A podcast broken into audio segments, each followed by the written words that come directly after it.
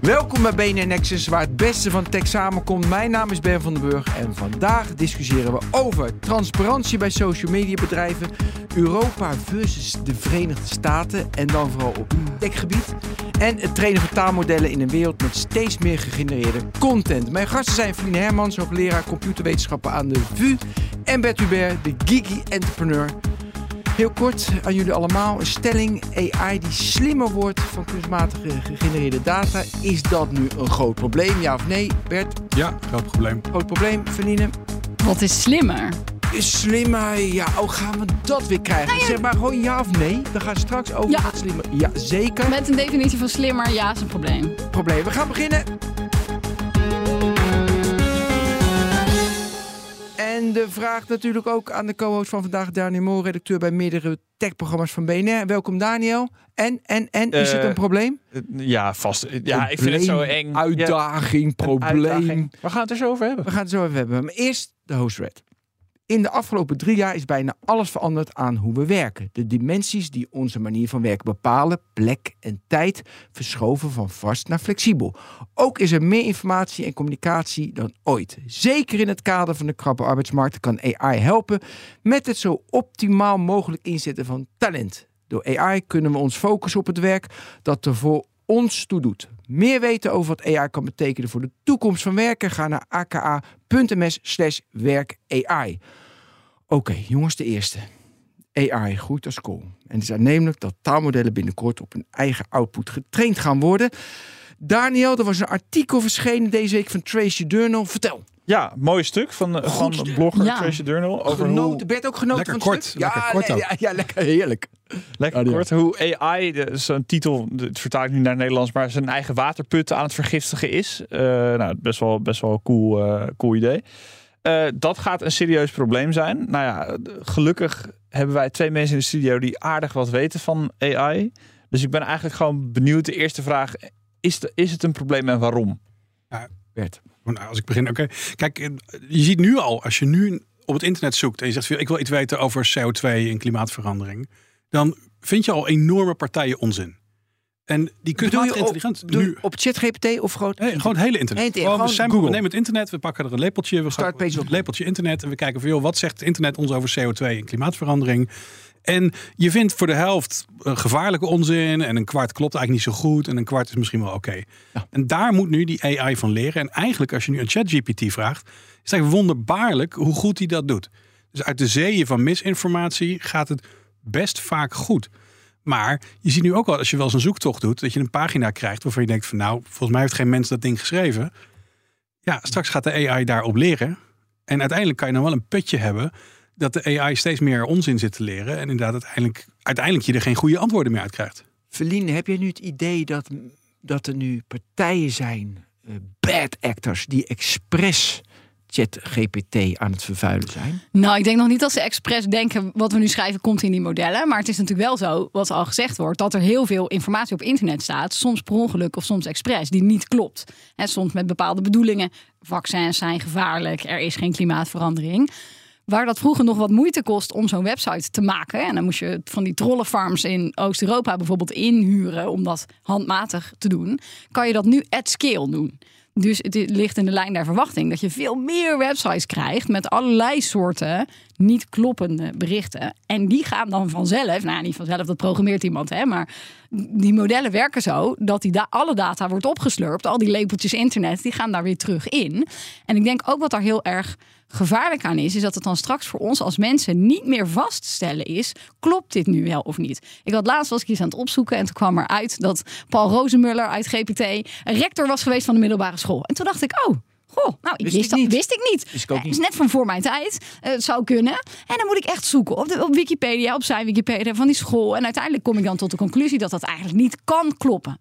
Maar dit staat op GPT. En, en voor je het weet, eh, ik was nog wel me daarvan bewust, maar was iemand lui of slordig of het was een kind met een profielwerkstuk en ik, hup, oh dat klopt. En dan staat het dus, dat foutje wat GPT maakt, staat ergens anders, komt buiten GPT, Ja. wordt dan door GPT opgegeten. En ik beloof jullie jongens, over vijf jaar jaar. Paul Rozemuller was een rector van 25 scholen in het gooi. Dat gaat gewoon gebeuren. Want die foutjes die gaan buiten het model en komen dan in het model. En dan heb je ook een bron. En die komen dus in het model omdat die, die scholier zet dat ergens anders op het web. En dat wordt weer getraind. Juist. daar En, dus- vervolgens de volgende die dan weer iets krijgt wat niet klopt. Die zegt al, eh, altijd even controleren. Dat zegt Hermans altijd op de radio. Altijd even controleren of het klopt uit GPT. Zoek een secundaire bron. En wat vindt hij dan? Die secundaire bron die eigenlijk ook een GPT-bron is. Maar die staat nu op eh profielwerkstukken.nl. Of zelfs op eh, AD. Hè? Want je kan toch ook wel journalisten hebben die misschien wat laks, wat slordig zijn. Of denken dat het klopt. Nou, als ik even op maar aanvullen. Een tijdje geleden was ik ook bij BNR. Toen bleek dat er eh, Google Alerts... Mensen kregen eens allemaal Google Alerts op mijn naam. Nou, er was een artikeltje op BNR verschenen waar mijn naam in stond. Maar er bleek een krant te zijn in Amerika. En die krant die, die heet de Houston nog wat. En die bestaat geheel uit automatisch gegenereerde artikelen die die oppakt, zelfs uit Nederland. Dus er is in een, een van de rare soort lokaal Houston blaadje een artikeltje verschenen over researcher Bert Hubert. En dat is een automatisch vertaald versie van het artikeltje op bnr.nl. Maar het is heel slecht, het klopt niet wat er staat. En hadden mensen een een Google-notificatie Ja, die hebben een aanstaan? alert gekregen. Dus heel Bertje staat in een op Google News, of Ja, denk ik, want ja, wordt niet op de Houston. Nee, maar ik sta dus ineens op. eh, dus, dus, maar die mensen kregen dus een soort raar artikel van mij uit een lokale Houston. Het ziet er op zich best wel echt uit. Ja. Ja, maar dat is toch allemaal niet zo erg, Bert? Nou, ik, ik, ik kan er wel mee leven, maar uiteindelijk wordt het wel een soort, soort, eh, soort zwembad eh, waarvan het water steeds twijfelachtiger wordt. Ja. Is dit, is dit ook iets dat we als media, misschien, en dan reken ik jullie niet helemaal tot de media, ik wijs naar Bert en naar Verline, eh, misschien een beetje fout hebben gedaan. Het begin dat we, op het begin hebben we ChatGPT heel erg geframed als een soort assistent, als een stagiair. Tuurlijk, hij kan dingen voor je schrijven, maar je kan hem ook helpen met research. Ik heb Bert wel eens eh, horen noemen van, joh, ik heb eh, onderzoek gedaan naar, volgens mij was het iets met DNA en dat was 75% correct. Is dit iets wat we misschien waar we gewoon helemaal mee moeten stoppen, omdat het te framen als een soort knaapje die iets voor je kan opzoeken en dat het gewoon dat je het eigenlijk alleen maar moet gebruiken voor schrijftaken? Nou ja, je moet er in ieder geval op letten dat je zelf weet of het klopt. Dus sommige mensen zeggen, je moet het gebruiken als zoeken lastig is. Hè? Dus het kan een betere Google zijn. Maar als je wel in een situatie zit waar je zelf goed kan controleren of iets klopt. Hè, als, je, als, het, als het jou een verhaal laat genereren, kan je zelf lezen of daar logische denkstappen in staan. Of als je het gebruikt om code te genereren, dan heb je altijd nog het voordeel dat je die code in je compiler gooit. En dat hij dat dan kan controleren. Dus dat je weet of de code het doet. Ja, maar ik wil eerst even weten hoe, hoe waarschijnlijk is het dat inderdaad dat, dat water steeds troebeler wordt en uiteindelijk gitzwart Maar dat is zo lang aan het gebeuren, Ja. joh. Dat is al. Dat is, is al geen vraag lang- of dat gaat En gebeuren. sterker nog, dat komt ook niet door de aandacht uit de media. Want iedereen die gewoon geld wil verdienen en een clickfarm wil beginnen, die had niet jullie inspiratie nodig. eh, Nee, maar daarom om vroeg ik op het te al. zetten. Dus hoe, hoeveel wordt het nu al? Nu al, als je nu al, het is echt best wel heel triest aan het worden. Dus op veel technische onderwerpen. Als je daar nu op zoekt, vind je nou een, een kwart nog goede pagina's. En drie kwart allemaal geautomatiseerde ruis. Maar Bert, in vergelijking met bijvoorbeeld drie maanden terug. Nee, ik denk dat de trend eerlijk gezegd al gaande was.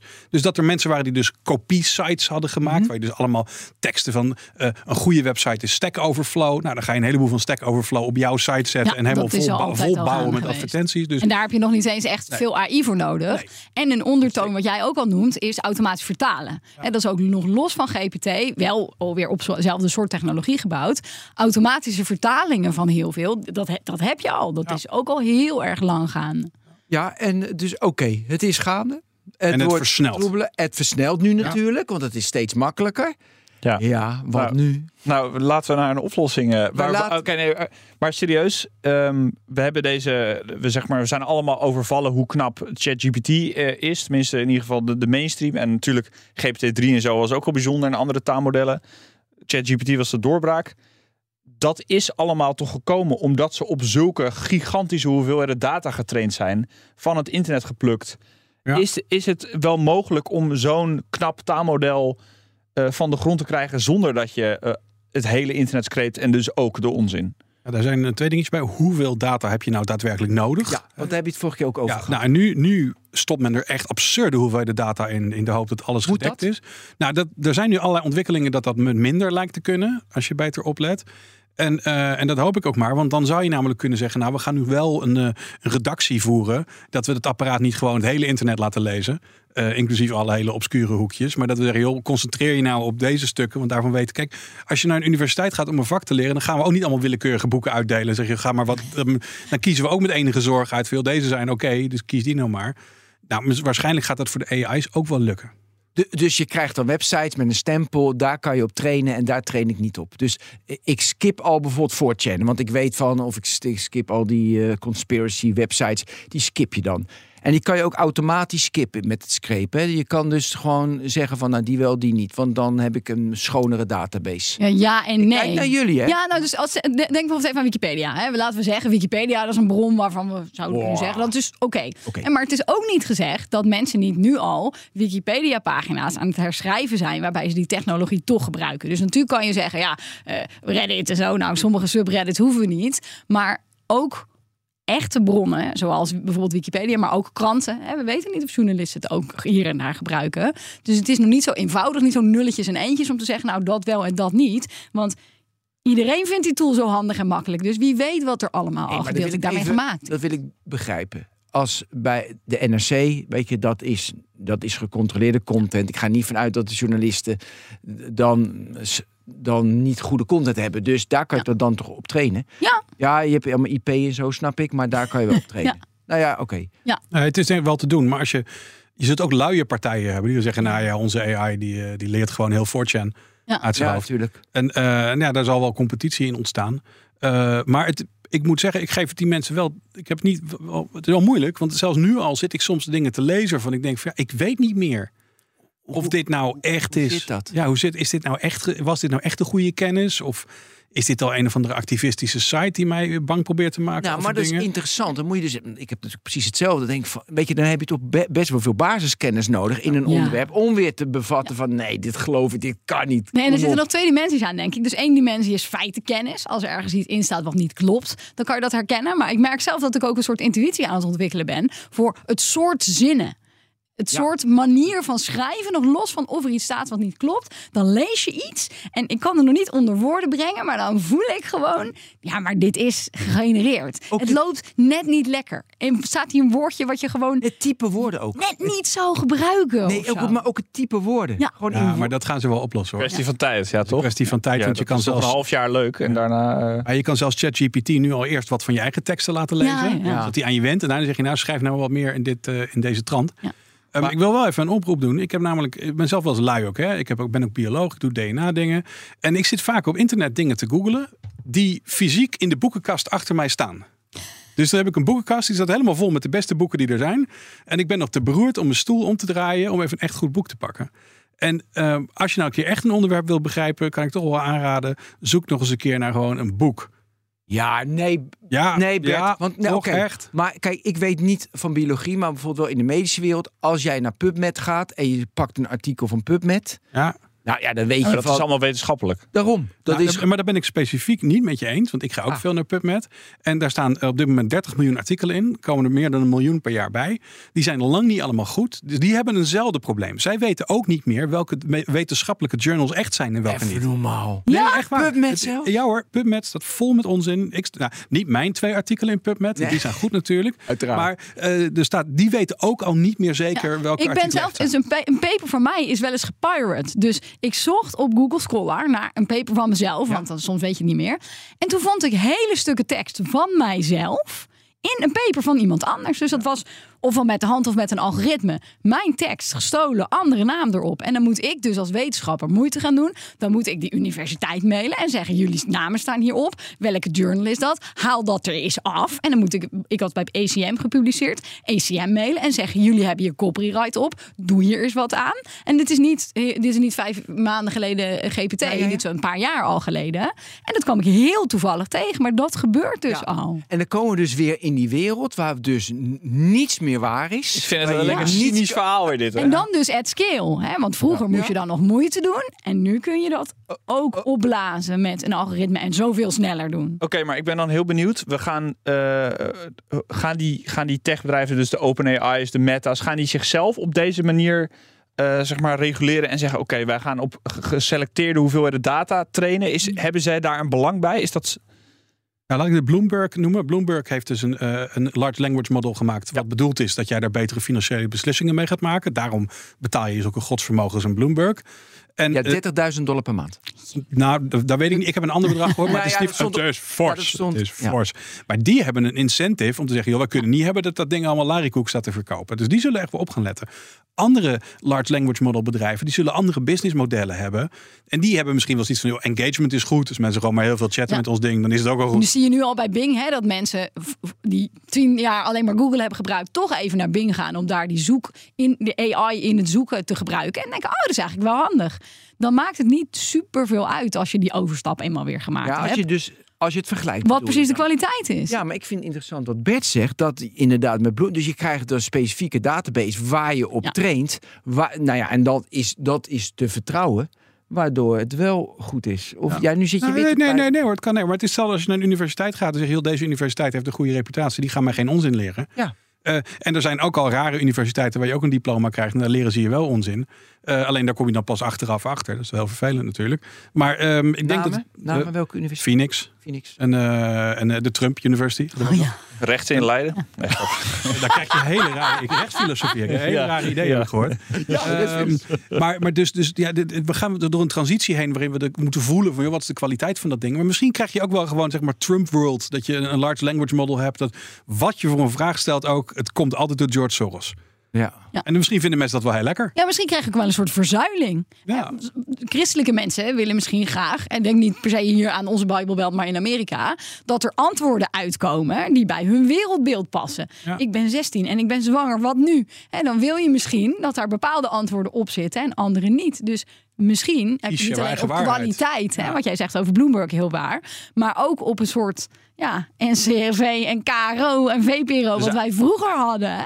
Die vertelden ook andere soorten boodschappen tegen mensen. Eigenlijk- En dan vroeger selecteerden mensen zichzelf wel op voor. Ik mocht thuis geen VPRO kijken van mijn ouders. Eigenlijk gewoon een beetje de filterbubbel waar we het ook wel eens Ja. over gehad hebben, maar dan on steroids. Dan gewoon Ja. dat je een evangelical AI krijgt waar die mensen in Amerika heen gaan en daar hun waarheid vandaan halen. Ja. Oh mensen, dit wordt erg.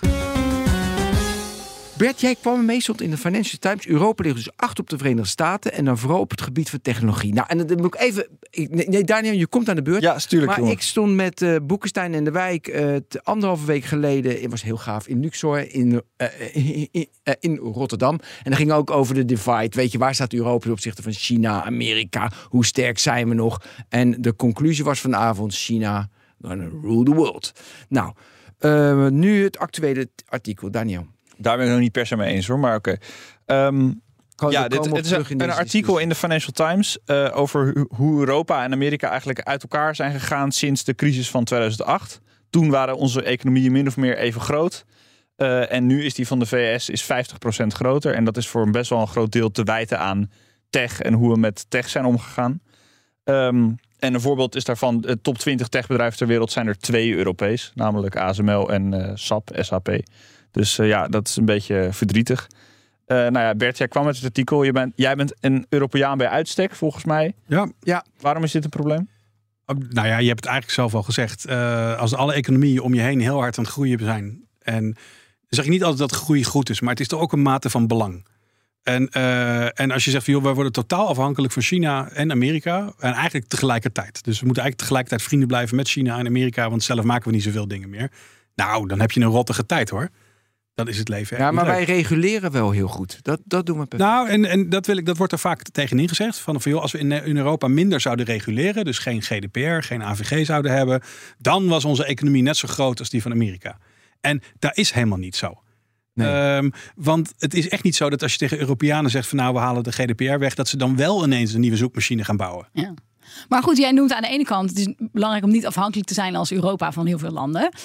Of dat nou welke landen dat zijn. Maar techbedrijven maken ook niet per se iets. Dus als je naar die top 20 kijkt, wat maken die voor producten? Zijn dat nou producten die belangrijk zijn dat wij ook zelf maken? Want Ja, dan heb je het vooral over social media en softwarebedrijven. Zeker, Oh, zeker nee, dat platform. nee. maar Nee, ben ik niet met je eens. ASML bijvoorbeeld, dat is natuurlijk gewoon... Dat is een maker, ja. Ja. Maar goed, Ja, die hebben we gaat dan nog. niet alleen om maken. Ik bedoel, eh, wij zijn afhankelijk van de grote cloudpartijen. Dus van Microsoft, van, van Amazon, Google Cloud, eh, nou, een beetje Oracle enzovoort. noem de- Dus de, de, ja, de maken niks, maar ja, daar staat alles.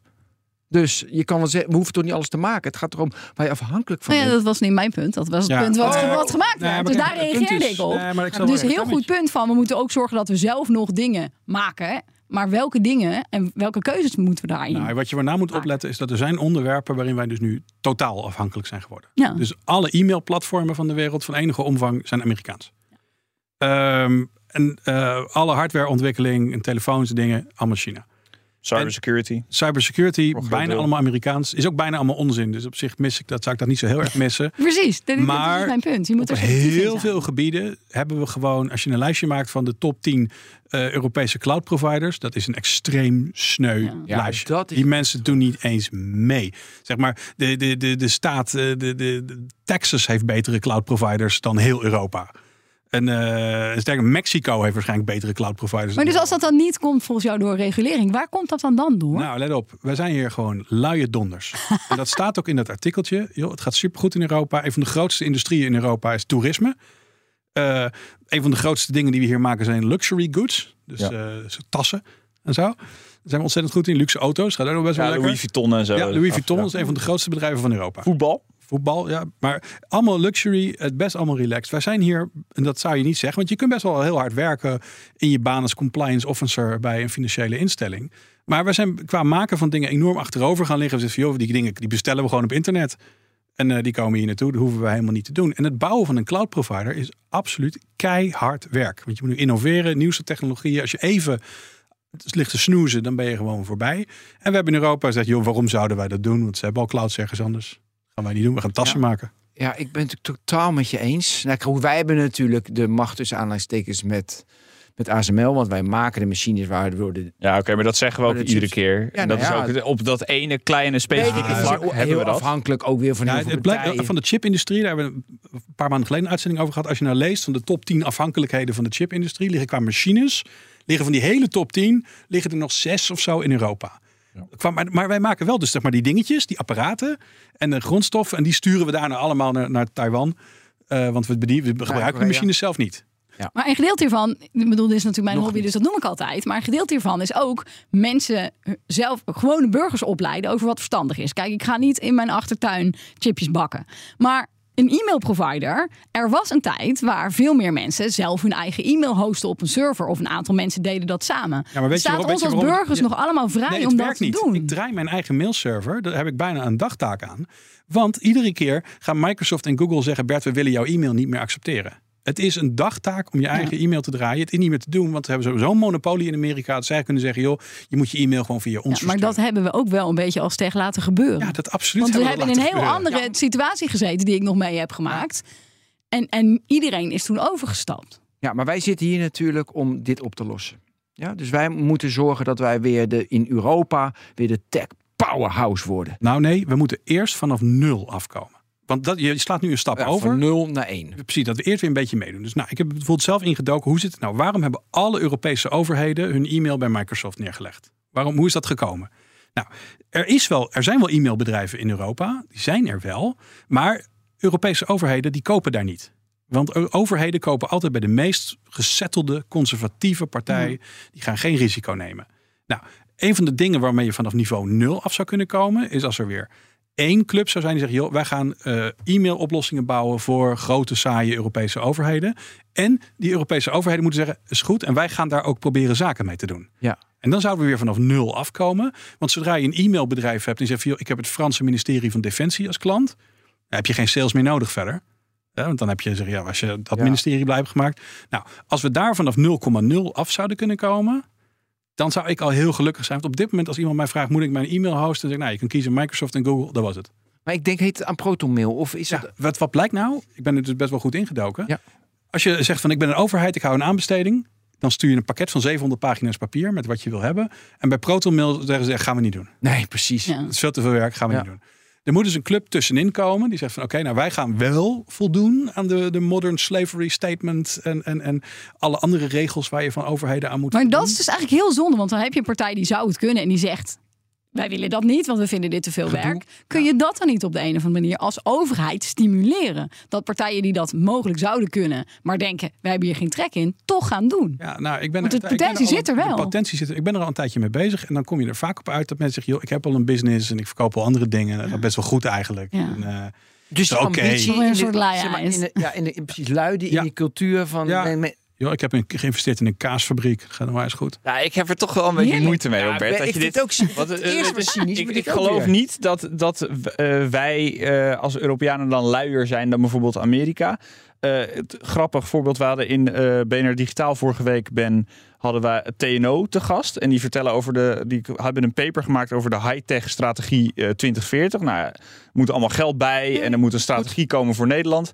Maar zij zeggen ook, het is eigenlijk eh, best prima. Wij zijn nu eh, bijvoorbeeld, dan gaat het over Nederland, hè, specifiek niet over Europa.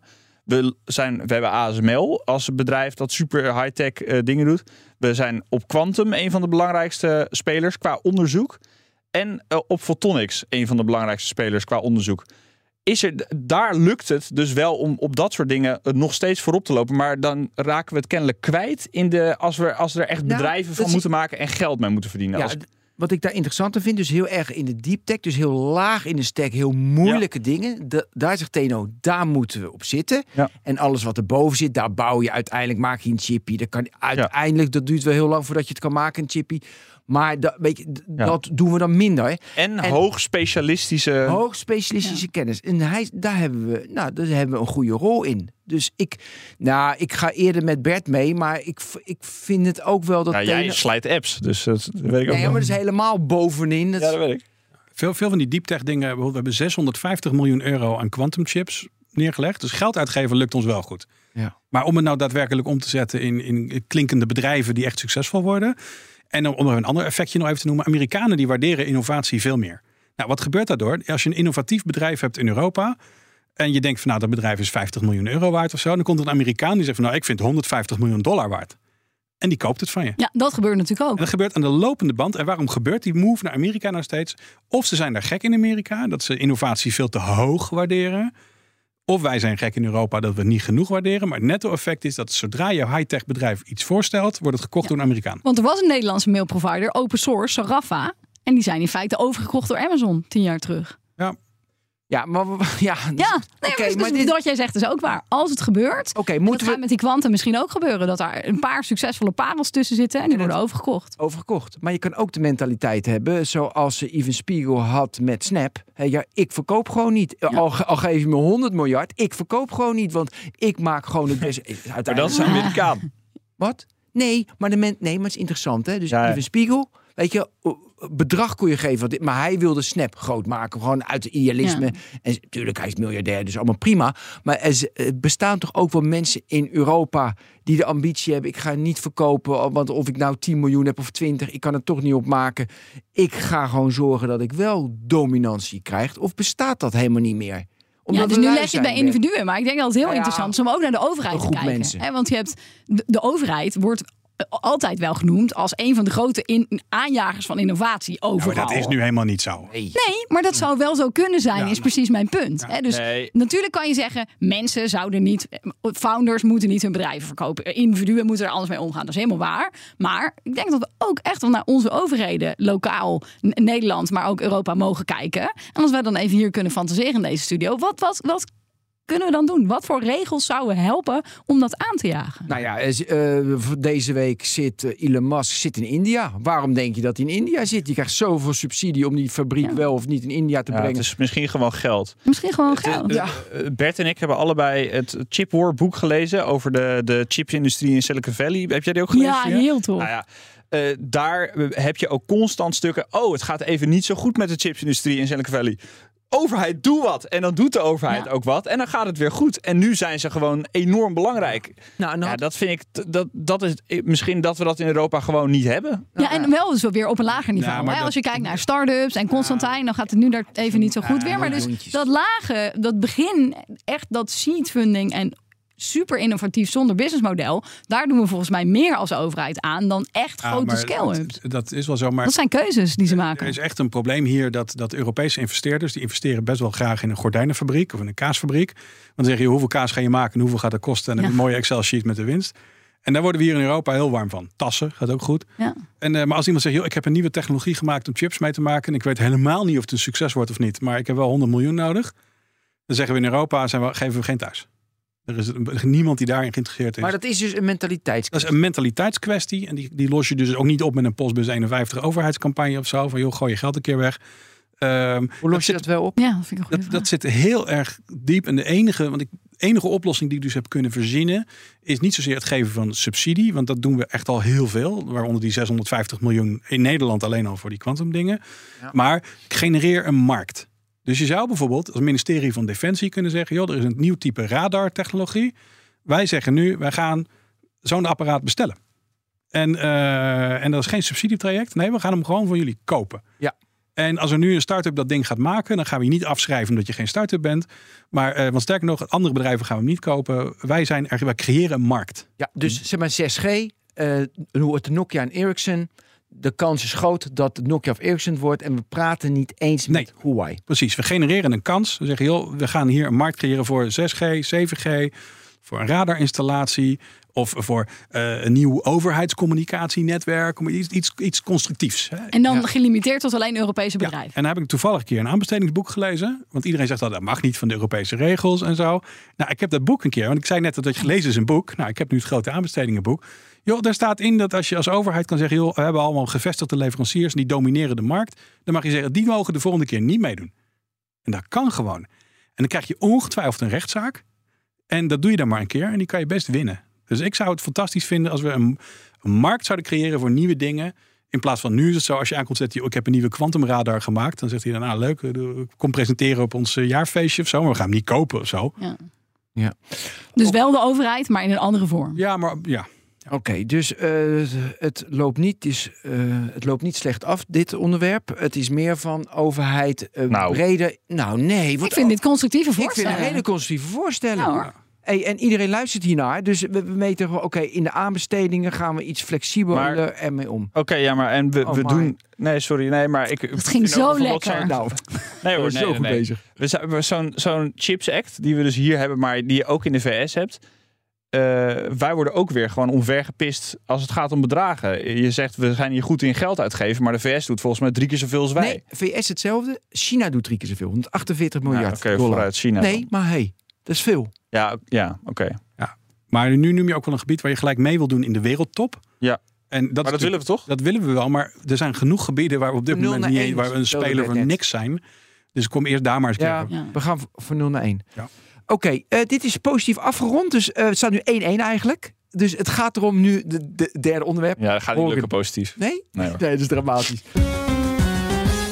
Eh, dus Joe van Buurik en ik, die hadden dinsdag hadden we een gesprek met Francis Hogan. Ja. Dat was een leuk mens. Dat is de, de Facebook klokkenluider. Ze hebben een boek geschreven, The Power One. Dus ja, je, mo- ze moet nu natuurlijk haar boek promoten. Dus wij mochten met haar spreken. En dat was interessant. Maar Daniel gaat vertellen hoe interessant het was en ik niet. Nee, dat mag je ook hoor. Maar nee, luister vooral BNR Digitaal. Die Ja, hebben we Ja, net ik heb op- nog niet gelezen. opgenomen. Nou, ja, ga dat luisteren, maar dan na deze Nexus en niet nu. Ehm, eh, de- zij roept op tot eh, transparantie bij eh, grote social media bedrijven. En die transparantie moet dus inzicht geven in hun werkzaamheden. En dan kunnen we handelen, aanpakken, veranderen. En dan is alles weer goed. Ja, Ehm, nou ja. En de overheid moet dat gaan afdwingen. En dat gaat dan over Ja. datasets en broncode. En algoritmes. En al- Ja, en eh, nou, oké, dus klaar? Nou, dan zijn, zijn we er vanaf. Nee, maar wat ik, wat ik, een van de dingen zijn, maar dan wil ik aan, aan, aan jullie vragen of het helpt. Kijk, zij zegt van eh, tussen 10 en 1 uur s- s avonds, dan zit geloof ik, ik wacht al weet ik niet meer, maar 70% van de tieners zitten op TikTok. Nou, weet je, als je daar, als, als je dat weet als ouder, jeetje, mijn kind zit op TikTok, ze moet slapen. En als je dat openbaar maakt, dan komt er zoveel maatschappelijke onrust van, nou, die kinderen zitten allemaal op TikTok. Dat kan echt niet. Dat daardoor je eh hygiënisch je met social media en dat adverteerders dan denken, eh, kunnen het echt niet meer maken. Ja, dat is de dat is stap, natuurlijk ja. ook weer het, het pad van geld. En want ik denk dat heel veel ouders weten dit al. En je iPhone kan ook vertellen hoeveel tijd je op apps zit. Dus dit is niet voor mensen een schok. Nee. Maar die engel van die adverteerders, dat is natuurlijk wel zinnig. Nou, dat was ook een onderwerp. Weet je, Joe en ik zeiden van, ja, uiteindelijk, weet je, in 2020 in de zomer was even, weet je, quit Facebook. En dan hebben de adverteerders ging één maand zijn ze gestopt. Ze zeiden, we gaan aan nieuwe voorwaarden voldoen. En ze kwamen gewoon weer terug. Tuurlijk. Nou ja, je ziet het bij televisieprogramma's. Dan zegt er iemand iets over een kaars. En gelijk, worden- we gaan boycotten. En even later gaan Welk mensen programma was dat, Ben? vandaag in zijn. En nee, maar echt een week later, nee, twee weken later komen de adverteerders Mensen houden dat toch niet vol, want ze kijken er graag naar, naar tv of naar Ja, maar TikTok. dat is toch Ja. hypocriet van die adverteerders? Ik vind die adverteerders kunnen er ook gewoon voet bij stuk houden. Ja, maar je wilt toch niet je moreel besef halen van een kaasfabrikant? Hoe bedoel je dat? God, je hebt echt iets tegen kaas, Ja, hè? Nee, ik ben dol op kaas. Nee, maar ik bedoel, nee, maar ik bedoel even als voorbeeld dat je zegt van nou, we willen eigenlijk dat die bedrijven scherp gehouden worden door eh, Nike. Nee, we willen als burgers willen we dat Ja, doen. precies. Maar we hebben net het mechanisme verzonnen. Dat de enige manier waarop we de social media bedrijven op het rechte pad krijgen, is als Sony zegt van nou, wij vinden het te ver gaan. Nou, nou ja, nee. Dat zou wel een- helpen. was- In het systeem, in het kapitalistische systeem wat we nu hebben, heeft geld macht. Kijk, en burgers minder. Ja, ik kijk even naar jou. Weet je, je hebt de ESG. Weet je, eh, Environmental, Social en Governmental. Daar moeten alle bedrijven aan voldoen. En eh, nou, dan zie ik al die voorwaarden. Maar daar zit, weet je, bewust omgaan met social media. Dat je jongeren niet eh, in een rabbit hole brengt. Staat er nooit bij. En ik kan me zo voorstellen, waarom is dat niet Ja. een van de 18 doelstellingen van de United Nations? En ook transparantie naar de gebruiker toe. Hè, dus ik wil soms, zou ik heel graag willen weten, waarom krijg ik dit filmpje nu? Waarom word ik getarget? Ik wil begrijpen als mens waarom dit gebeurt. Ja, dat kan niet. Dus het recht op transparantie. Noem eens een filmpje waarbij je echt verbaasd was. Waarom krijg ik dit? Nou, ik zal een heel mooi voorbeeld geven. Ja. Van de week kreeg ik opeens twee verschillende Instagram-accounts over het zijn van stiefmoeder. Kreeg ik in mijn tijdlijn. Dus toen dacht ik echt, nou, weet je, ik, ik heb echt, ik ben nu oud. En Dus ik, dat ding weet dat ik geen kinderen heb. En vroeger, toen ik nog in de dertig was, kreeg ik dan filmpjes van schattige baby's. Eh, Dat heeft niet geholpen, daar klik ik niet genoeg op. Dus nu ben ik oud. En nu krijg ik opeens filmpjes over stiefmoeder. Want nu denkt dat algoritme, nou, dan zou jij binnenkort wel een man trouwen die al een kind heeft. Dus ik wou dat weten. Ik dacht, maar ik, ik denk dat gewoon, hè. Ik denk, dat moet zijn. Ik ben nu een vrouw van 40 die door het algoritme kinderloos bestempeld is. Dan zal het wel een stiefmoeder zijn. Maar dat weet ik niet. Misschien is het wel random. Ik, ik kan het niet weten waarom dat in zit. Ja, Maar het is toch absurd? Opeens. absurd. Ja, nou heb ik er een tijdje over nagedacht. Hè? Want die social media, ik ben net in Amerika geweest en eh, heb daar de gepolariseerde media aangezet. En die- dat land heeft zichzelf compleet kapot gemaakt. En dat is voor een hoop, groot gedeelte toch wel ook via social media gelopen. Ja. Dus dat is een kanaal, daar kan je aan beginnen daar. En voor je het weet denk je dat eh, Joe Biden daadwerkelijk baby's eet en alle andere dingen. Maar ze verdienen wel heel veel geld. Maar ze verdienen er heel veel geld mee, want het is een businessmodel. Want boze mensen die blijven heel lang kijken en die gaan allemaal dingen doen. En dat is een van de dingen waar ik dus het bangste voor ben. Dat, dat zij gewoon een businessmodel hebben. Dat hoe erger ze zijn voor de mensheid, Ja. hoe meer geld ze verdienen. En, als ons, zo is het natuurlijk. en zo is het natuurlijk ook. Maar dan hebben we wel een soort beter plan nodig dan van laten we hopen dat eh, Louis Vuitton geen advertenties meer plaatst. Dat die Ja. soort namens ons. Dat wij tegen Louis Vuitton zeggen: wij kopen hun tassen niet meer. Zolang jullie adverteren in deze machine die ons leert dat Joe Biden baby's eet. Nee, Maar dat, is ook weer, als we even teruggaan naar het vorige punt, een soort interessante spanning. Hè, want aan de ene kant zeggen we, wij willen zoals Amerika zijn, want wij willen meer macht over de software in Europa hebben. Ja. Maar aan de andere kant zeggen we ook, niet jij, hè, maar wij allemaal zeggen ook, nou ja, zoals het in Amerika gaat, is ook niet echt goed. Nee, maar zelfs in Amerika vinden ze dat ook. Dat het niet echt goed gaat. Alleen de invloed van het geld is daar zo groot Ja. dat er helemaal niks. Er is geen Digital Markets Act eh, in Amerika. Dat gaan ze echt niet doen. En die AI-act Nee. daar, dat moeten we ook nog maar zien. Maar ik heb eens even verder gekeken van zijn er nou andere industrieën waar we dit soort verplichte transparantie opgelegd hebben. En dan kom je op een leuk lijstje uit. En een daarvan zijn bijvoorbeeld slachthuizen. Daarvan hebben we gezegd joh, daarbinnen gebeuren allemaal dingen met dieren. We weten dat er incentives zijn om zo, zo slecht mogelijk om te gaan met die dieren. Dus hebben we daar steeds inspecteurs rondlopen. En als er geen inspecteur aanwezig is, dan moet men stoppen. En in andere landen hebben ze ook wel live camera's opgehangen. Ze zeggen, joh, dit is zo'n hoog risicogebied. Hier moet permanent beeld van zijn. Ja. En meer van de voedselindustrie natuurlijk ook. Een, Ja. een Ja. keuken van een restaurant geldt dat ook voor. maar Bert, vertel. Maar dus daar, dat is een soort ding waarvan we hebben gezegd, dit trekken we niet meer. Nou, dat lijkt een beetje op dat soort algoritme transparantie. Die zegt, veel we gaan binnen Facebook allemaal camera's ophangen. Zodat we zien hoe die mensen programmeren. En Kijk wat er staat in die C++. proberen. Alleen het is wat minder eh, zeg maar, inzichtelijk dan dat iemand slecht omgaat met een koe. Ehm, er zijn wel andere industrieën waar we het ook wel doen. De farmaceutische industrie. eh, die hebben medicijnen gemaakt. En die bleken dan vroeger, en ook nu nog wel eens hoor, maar onverwachte bijwerkingen te hebben. En dan werd ze gevraagd van, joh, wisten jullie dat niet? Dat dat medicijn die bijwerking had. Ze zeiden, nee, ja, de documenten waren we kwijtgeraakt. En sindsdien heeft men van de farmaceutische industrie gezegd: van, je moet een compleet register hebben van ieder document. En eh moet je 20 jaar bewaren. En je kan niet later zeggen: ja, we weten niet meer wat er uit dat experiment kwam. Dus die hebben ze heel strak gereguleerd. En daarom is het ontwikkelen van medicijnen nu ook heel duur. Nou, ik heb een enorme hekel aan Facebook. En, eh, en er moeten echt dingen gebeuren. Maar ik kan me ook wel weer zo voorstellen als je daar gewoon de hele tijd zeg maar slachtinspecteurs gaat, gaat opstellen. Of jullie moeten ieder document archiveren en aan een overheidsinstantie inleveren. Dat dat iedereen heel veel geld gaat kosten. En niet Maar die alleen marge hebben ze. Dus die marge hebben ze, maar het ko- kost ons ook allemaal geld. Hè? Wij moeten dus wij moeten die, die social media inspecteurs er neer gaan zetten. Er is ook nog een grote kans dat je het verkeerd doet. Hè? Dus dat je die inspecteurs daar hebt zitten. Dan heb je een raar kabinet en die zegt van joh, we willen al die kritiek op de overheid, dat vinden we desinformatie. Haal dat er maar even af. Haal dat er maar even af. Dus Ja. het is wel spelen met vuur. Dus, maar goed, het, is, het werkt. Kijk, die, die slachtindustrie werkt het redelijk. We hebben ook regels voor die farmaceutische industrie. Transport van eh, radioactieve materialen. Hebben we ook dat soort regels voor Ja, gemaakt. Dus die moet je melden. Kan je in een register opzoeken wanneer er een radioactief materiaal voorbij komt rijden. Het, Maar nu is, nu- dit is een mechanisme wat jij beschrijft. Is Ja. we nemen mensen als overheid in dienst die gaan controleren. Ik denk dat er nog een alternatief model mogelijk zou zijn. ik ben meer- er niet voor over. Hoor. wat meer op de, bijvoorbeeld WOB lijkt. Dat als wij denken dat de overheid iets doet wat niet klopt, dan mag je een brief sturen en zeggen: geef mij al je documenten. En dan kan je als journalist of als burger meelezen. Maar dus ik kan me ook voorstellen zijn- dus dat al die software van Facebook open source zou moeten worden. En net als met mailproviders hebben we een wereld meegemaakt waarin veel meer software open source was en we dat veel vonden. Als die broncode van Facebook online zou staan, dan zouden heel veel mensen die er verstand van hebben, burgers en journalisten, mee kunnen lezen. Dus Ja, dat is een nou, nou, alternatief nou, model nee, wat je heel van overwegen naast aanvullend op of alternatief Ja. voor mensen het laten controleren, maar nog steeds gesloten. Ja, ik wil het gewoon lezen. Ja, reden niet even door. Je kan het lezen en dan.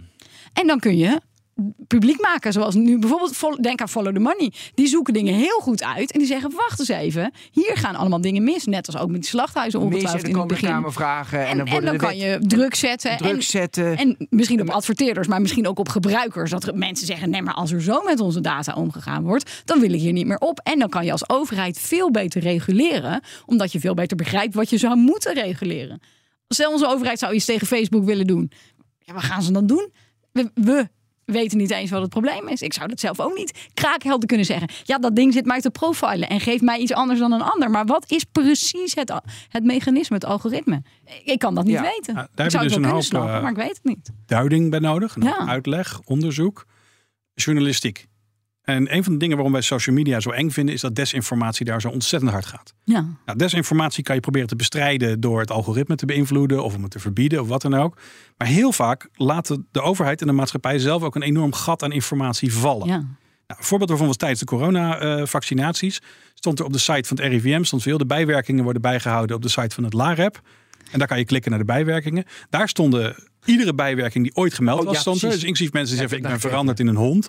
Nou, die stond, die, die stond er trouwens. Maar, eh, en zij zeiden, ja, we hebben hier alleen maar een lijstje. Daar moet je niet altijd veel vertrouwen. Maar eh het RIVM, die hebben een overzicht van belangrijke bijwerkingen. Nou, ga je weer naar het RIVM. Die zeiden, nee, dat doen wij niet. Dat doet LAREP. Nou, laat je zo'n gat vallen. Waar desinformatie in, heel goed in kan groeien. Wat je ook zou kunnen doen, is in plaats van die sociale netwerken te, te behandelen als digitale slachthuizen. Wat ik wel een leuk beeld vind overigens. Maar ehm, is zeggen, joh, eh, we hebben op dit moment ook geen goed verdienmodel meer voor journalistiek. En dat merk je ook aan alles. Dat, dat, het is, de kantjes worden er afgelopen. Eh, Ho, ho, Ja, ho. het spijt. Wij niet, hè? Ja. Niet hier, nou, elders. bij BNR en FD is alles geweldig. Maar ehm, Ja, bedankt. ja, precies. Dat is de host red. En, eh, maar ik zou toch veel liever willen dat wij niet dus desinformatie niet alleen verspreiden door de desinformatie te verzwakken, maar laten we ook alsjeblieft betere welinformatie krijgen. Die dan wel klopt. Bijvoorbeeld door meer journalistiek die het gaan duiden. Nou, bijna alle landen hebben bijvoorbeeld al een staatsomroep. Dus een BBC of een Hebben we ook, NOS. hebben we ook. Dus dat functioneert best wel redelijk.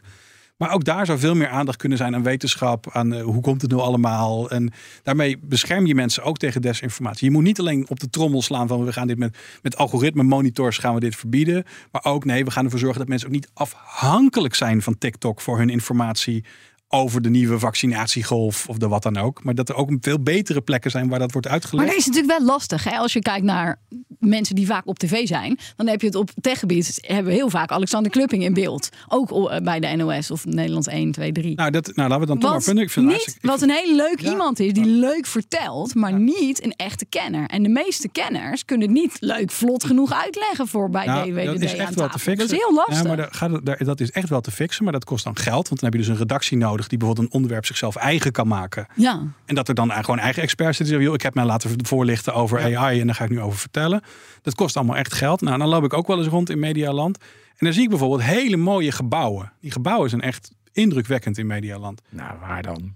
In Hilversum. Ah, Mediapark is wel nee. vet, joh. Beeld Kijk, kijk, naar- kijk naar de, hoofdkantoren. de hoofdkantoren van kranten. Die zijn aanzienlijk duurder dan alle salarissen die ze betalen aan hun contentmensen. Jongens, kom op, mediabedrijven in Nederland is droevig. Dat is heel droevig, maar, maar, de, maar de hoeveelheid geld, er wordt dus gesnabbeld. Of we nog alsjeblieft nog 2 euro per uur weg kunnen halen bij iemand die content zit te schrijven. nee, dat, dat, dat ben ik wel mee. Ja. En, eh, en, en, en, en doe, doe wat anders. En dan zie je bijvoorbeeld Ja. ook het succes van, van Follow the Money en een paar andere van dat soort clubs. Die hebben niet van dat soort mooie hoofdkantoren. Die hebben volgens mij niet eens, niet eens een kantoor. En ik denk dat die van iedere euro die daar doorheen gaat, gaat waarschijnlijk een veel hoger percentage aan naar journalistiek dan bij veel andere media. Maar ja, je hebt natuurlijk wel het probleem, wat je zelf ook al benoemde, dat mensen lui zijn. En dus zo'n stuk van Follow the Money lezen, dat kost best wel, maar als lezer, hè, dat kost energie. Daar moet je even voor gaan zitten. Ja, Daar gebeurt van alles. Dat, daar moet ik moeite voor doen. Terwijl als ik gewoon lekker DWDD kijk, of vandaag in site, dan wordt het allemaal in soundbadjes van drie maar minuten jongens, door iemand die helemaal niet zo'n expert is. Even vlot eruit ge. Ja, ik vind het heel leuk dat we van Francis Hogan nu over de gebouwen van mediabedrijven gaan. Ik Van vind, ik, Francis Hogan naar Vandaag in Site. ja, ik vind het echt geweldig, dit soort dingen. Maar overal is natuurlijk een doelgroep voor. En bepaalde Ja. mensen. En soms heb Ja. je de verdieping met, Ja. eh met Nee, maar als je het dus hebt over niet. desinformatie tegengaan op schaal, dan moeten we moet je het- meer- heb je een hele interessante spanning weer tussen laagdrempeligheid, zodat je veel mensen bereikt. Want mensen die het al snappen en die boeken lezen en follow the money, die, hoef je niet te bereiken. Dus het moet aan de ene kant laagdrempelig, maar het moet aan de andere kant ook kloppen en voldoende diepgang hebben om de eventuele desinformatie tegen te gaan. Dus niet heel goed idee, maar niet heel eenvoudig. Nee. Eh, het was 1-1. Eh, Nou, is dit ik- positief Ja, nee, ik afgesloten kan, of ik nee? kan Jij bent, nog eh, negatief, de ik kan nog negatief maken. Als je ja, wil. ga je, ga je het Nou ja, kijk, nu? we hebben dus nu net een beetje geconcludeerd van we hebben betere regels nodig. En dat we hebben het dan over Nou, Europa. En wij zijn heel goed in regels ik, ik maken. ben wel regelmoed trouwens. Ja, dat snap ik. Heel erg. Ik ook. Zel- Zelfs ik ben heel pro-Europa, maar, Maar het wordt nu wel heel veel ja, Europa. Iedere Maar in- nexus over regels. Maar Francis Hogan zei ook volgens mij in dit Ja, gesprek ehm, dat eh, wij die regels wel kunnen maken. Volgens mij ging het over de DMA specifiek.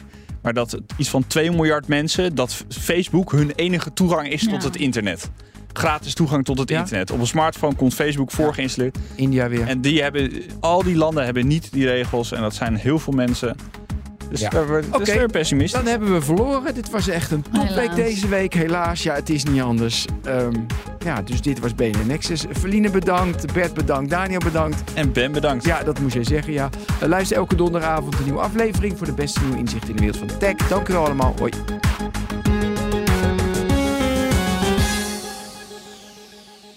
BNR Nexus wordt mede mogelijk gemaakt door Microsoft. Empower every person and every organization on the planet to achieve more.